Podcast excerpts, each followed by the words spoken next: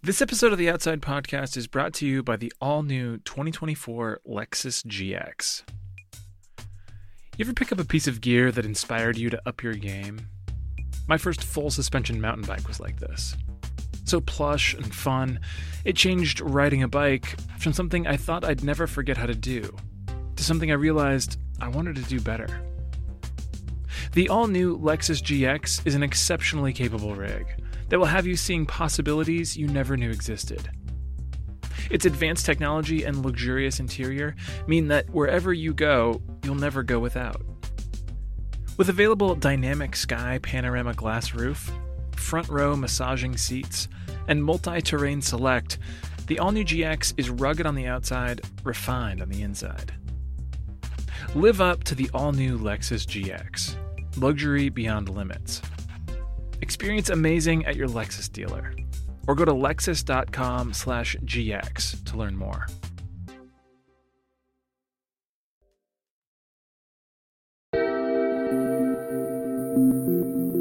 From Outside Magazine, this is the Outside Podcast.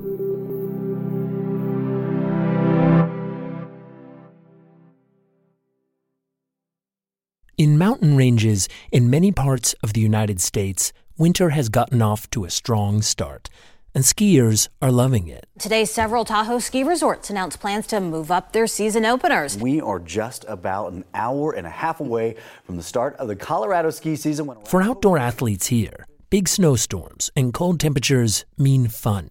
Powder days at resorts, adventures in the backcountry, sledding with the kids. But the arrival of winter in other places can mean something very different. For the people of Ukraine, freezing temperatures present a serious threat as the country defends itself from Russian forces. In early November, the New York Times reported that Ukraine was planning for the possibility of a complete blackout in the capital of Kiev due to major damage to the electricity grid. Government workers have been setting up some 1,000 heating shelters that could double as bunkers. Fighting a military conflict in the coldest, darkest time of the year requires both extraordinary resilience and a unique skill set. Today, we have a story from our archives about a time when another country had to defend itself from the invading Soviet Union in what's known as the Winter War. Enemy is behind us, it's following our trucks.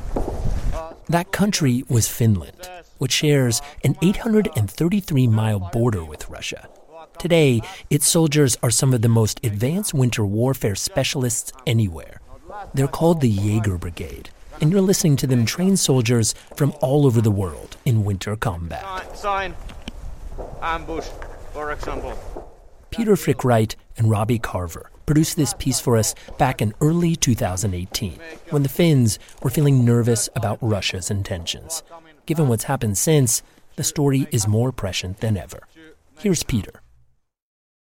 Last winter, writer David Wolman went to train with the Jaegers. My name is David Wolman. I'm a writer and journalist based in Portland, Oregon. He wanted to know what skills it took to survive in cold weather combat. And more importantly, what use are those skills today, when wars are more about intercontinental ballistic missiles and drone strikes than outflanking an opposing force. So, outside flew him to Helsinki in the dead of winter, and then David drove 300 miles north to a small military base in Lapland, 62 miles north of the Arctic Circle. He was there for a week, training with Special Forces soldiers who'd come to learn the same really cool, but possibly outdated skills. So they let me tag along with them. So I dropped my gear in this bunkhouse thing and just fell into line as best I could. And all this crazy stuff happened. okay. Each day started at 5:30 in the morning, about 5 hours before the sun came up at 10 a.m. And then it went down again at 2:30 in the afternoon. So all through the day, and often in the dark, they practiced drilling ice cores and evaluating the snowpack, and all the little things that go beyond just winter travel into winter combat. you know, how not to get snow in the sight of a weapon or in the barrel. Or, there are lots of little tiny things. Like you never blow it. You wouldn't blow the snow out of the sight because actually the moisture from your breath will cause new problems. So they have all these little tiny things. then we did this stuff with booby traps, but they they were very uh, careful to tell me to put my camera and notebook away for that, and we don't want to talk about any of that. And then they were later in the program after I had left, unfortunately, to go interview some military people in Helsinki. They slaughtered two reindeer in the field and ate them. Wow. So I was sort of bummed to miss that. Oh, we also did a ton of fire making. I mean, fire making in the snow and like cold, wet knees and just like shaking hands, so hungry. Like there was one time where we had to make had to make a fire, put it out, make a fire, put it out. I mean, that was exhausting. And even for some of the pros, it was kind of tiring. And that was um it was validating when some of the uh, special forces guys were like, you know, we just carry a lighter. Probably the most brutal test, however, was skiing straight into a hole in a frozen lake, wearing all of their gear. It was the kind of cold water that can cause heart attacks, and all their warm, dry clothes would be in there with them. You know, I was apprehensive about it, but one thing that was helpful was being able to watch a few people do it before me, including like some of these super big, burly, never smiling, no comment to the journalist guy Finnish troops get in that cold water and just act like the biggest babies I'd ever seen. In a lot of ways, being a soldier is about reacting well and performing under stress. And the cold is just another form of stress. But it's cold a lot of places, and most of those places have a military. And yet, we go to Finland to learn how to be better soldiers in the cold. Because the Finns have more riding on these skills than almost anywhere else. For them, it's not just a drill. Finland shares an 830 mile border with Russia. And after Russia's invasion of Crimea and Ukraine, and the fact that Russian submarines have been caught trolling Finnish waters, and Russian jets repeatedly enter Finnish airspace, the idea of defending that border looks less hypothetical all the time. As a writer, you don't want to play into this world of um, creating an escalation that isn't there. Right? There isn't a sign that Putin is going to go after Finland tomorrow. But if you work for the Ministry of Defense in Finland, or really if you're just Finnish, period, you kind of have this worry about Russia anyway. It's it's in your DNA uh, because over the centuries, people loosely described as Finnish have gone to war with people loosely described as Russian, like dozens of times. That was a story I wanted to learn more about, you know, especially the, the Winter War of 1939 1940. It, it really defines who these people are. In the winter of 1939, it was starting to become clear that Russia and Germany were going to go to war. And so Stalin and Hitler were sort of editing the map of Europe to their strategic advantage. And for his part, Stalin was worried that if Hitler successfully invaded Finland, the Nazi army would have access to both the Baltic Sea and Leningrad, the Russian army's stronghold. And so Stalin's idea was that he could create more of a buffer zone he didn't want the Germans to just waltz through Finland and get really close to. Preemptively invading Finland so that Germany can't do it later. Yeah. Like let's let's um, let's add some cushion. And the presumption was walking into Finland was super easy. And as we can discuss, he couldn't have been more wrong. So, first tell me your name and where where are we sitting in, okay. the, in the world? we we are here in Finland, in the east part of Finland, Suomussalmi, um, about two kilometers away from Russia now. This is Helena Sepenya. She's the owner of a guest house that David stayed in while he was visiting towns along the border with Russia before joining the Jaeger Brigade.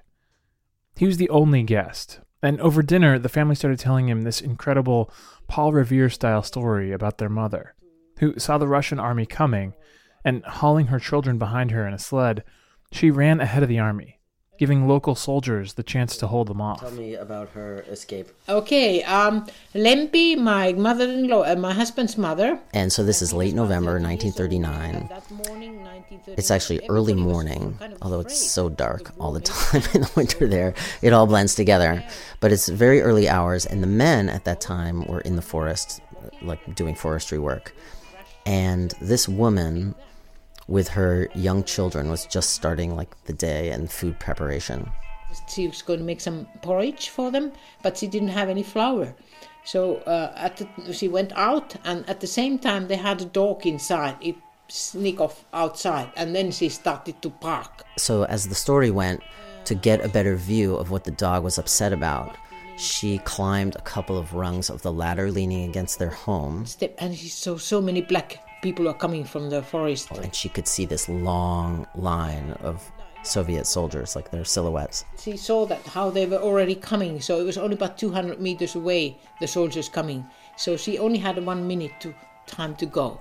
And she, uh, she went to other skied. To the I can't remember the exact distance now. About 17 kilometers in total. Yeah, in total. She's, she was thinking that she have to get the word to the soldiers, and Russians are here.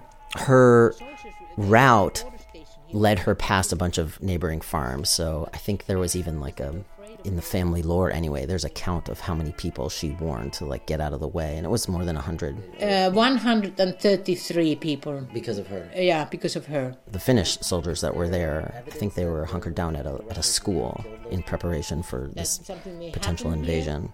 Uh, they were only about 40, 50 men here against these 10,000 men. Uh, but they could hold them for a few days. So it was, you know, incredibly m- moving um, to sit and listen to this family talk about what, what the woman had done. And at the same time, after spending a couple weeks in Finland, it, it almost felt like everyone had amazing stories like this. You know, maybe not quite that kind of drama, or maybe not quite like a Paul Revere in miniature thing, but um, this sense that uh, that history it was just a couple days ago is really pervasive. The invasion lasted 105 days, and there's a reason it stands as a cornerstone of modern Finnish identity, because the Soviets had it handed to them. After his stay at the inn, David traveled to the site of one of the pivotal battles, where reenactors were commemorating the fighting.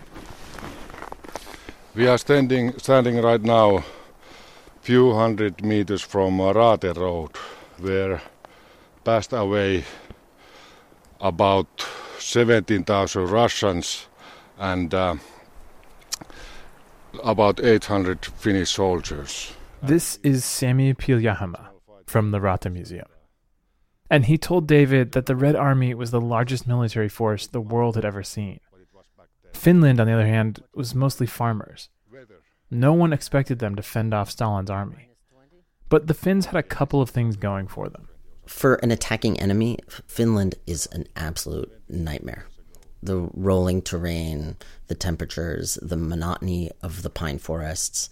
If you're an attacking force, in this case the Soviets, like with this heavy equipment that's mostly restricted to the few roads cutting from the Soviet Union into Finland, then you're sort of a sitting duck for anybody who is um, stealthy and mobile. Little groups of people on skis. Finnish soldiers, they were everywhere. and Stalin was said that this is against uh, every rules. They should to be in one place. Everybody hunts. Everybody is good with a gun.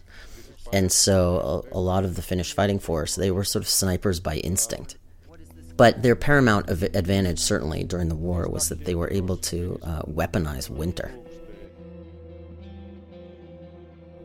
We'll be right back.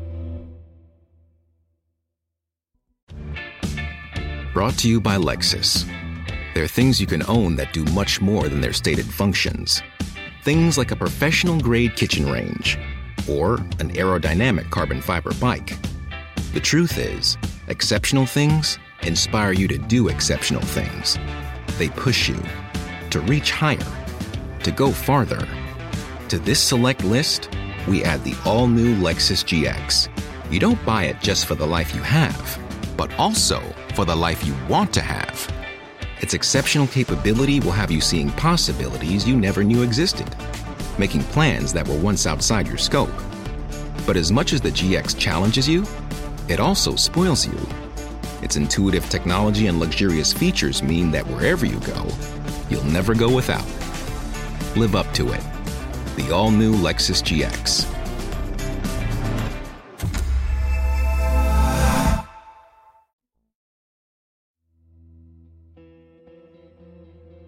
During the battle, temperatures were as low as negative 40, and the Russian soldiers were woefully unprepared.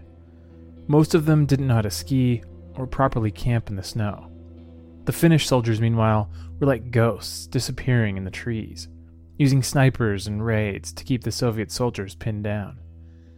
They rushed in on skis and placed Molotov cocktails in the Soviet tanks, blocking off supply chains and isolating thousands of soldiers who then fled into the nearby forest.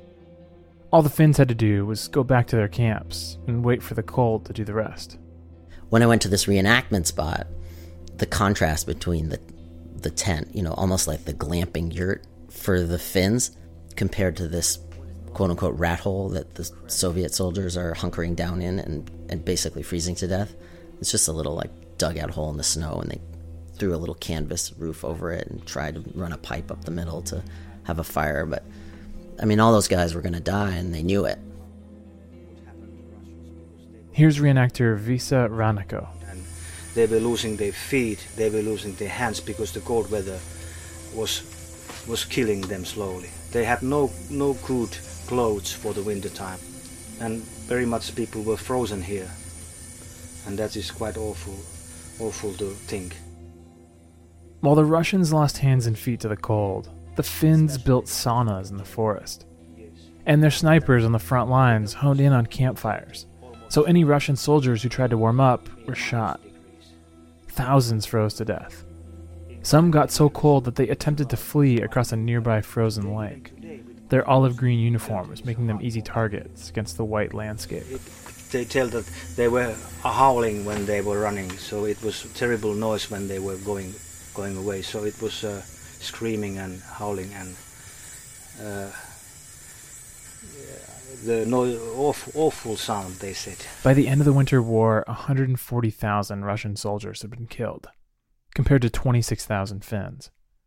But even though the Finns massively outfought the Soviets, they couldn't actually win. The Russian army was just too big. The idea that they had been victorious came from the fact that they had spent four months fighting an obviously superior force and only to give up a little bit of their borderlands. It reads like they lost, but Finns see this as a victory. And the rest of the world kind of does too, because, you know, they were supposed to get crushed. I mean, this is like, this is beyond David and Goliath kind of cliche. I mean, this is, again, this is the biggest fighting force the planet has ever seen in the Red Army against a country of 3.5 million people, including like infants and the elderly. So it makes sense why the Winter War is a point of national pride. But it's hard to avoid the fact that today's Russia is a very different threat than the one from World War II.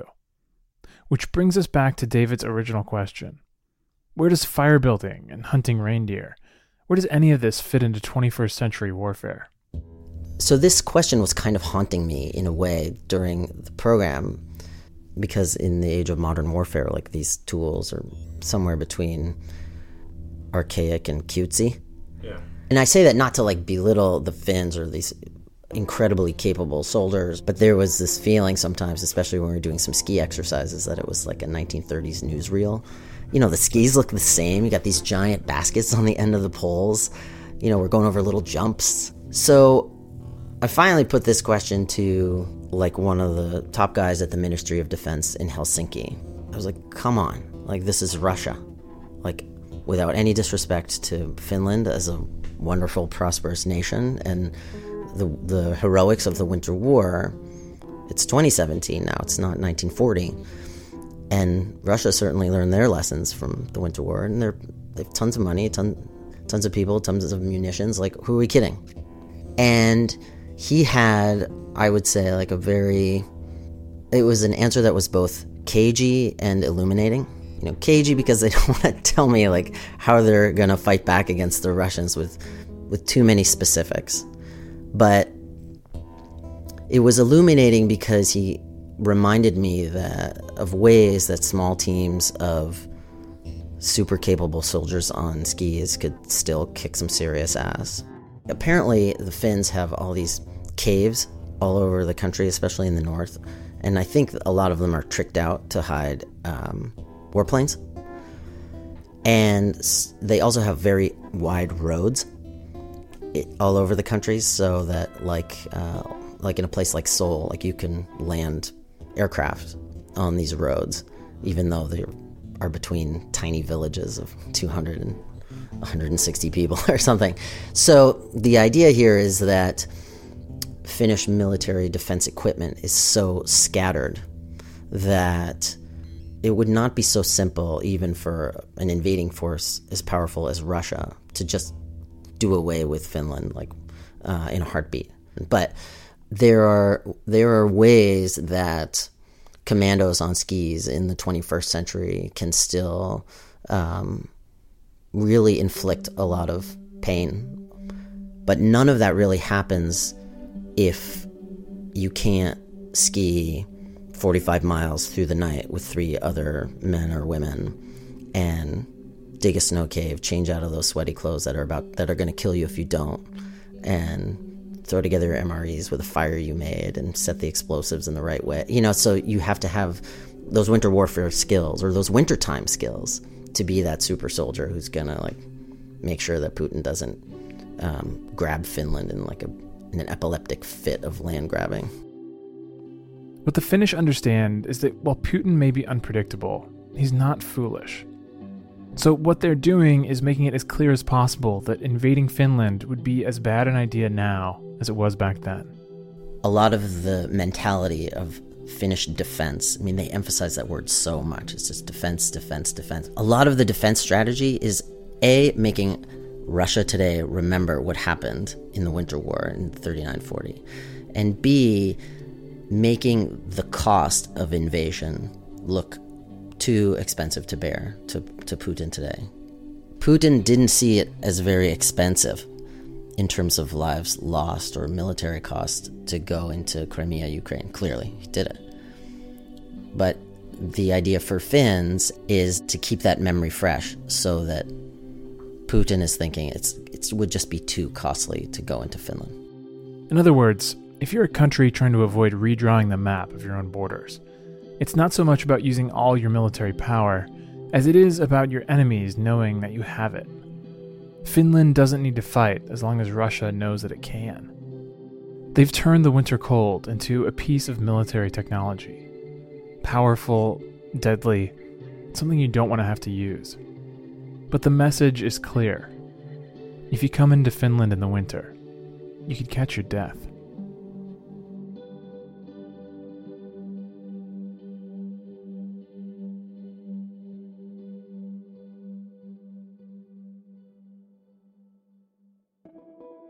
This episode was produced by Peter Frick Wright and Robbie Carver, and based on the feature Red Dawn in Lapland by David Wolman, which was published in the December 2017 issue of Outside Magazine. Music by Robbie Carver.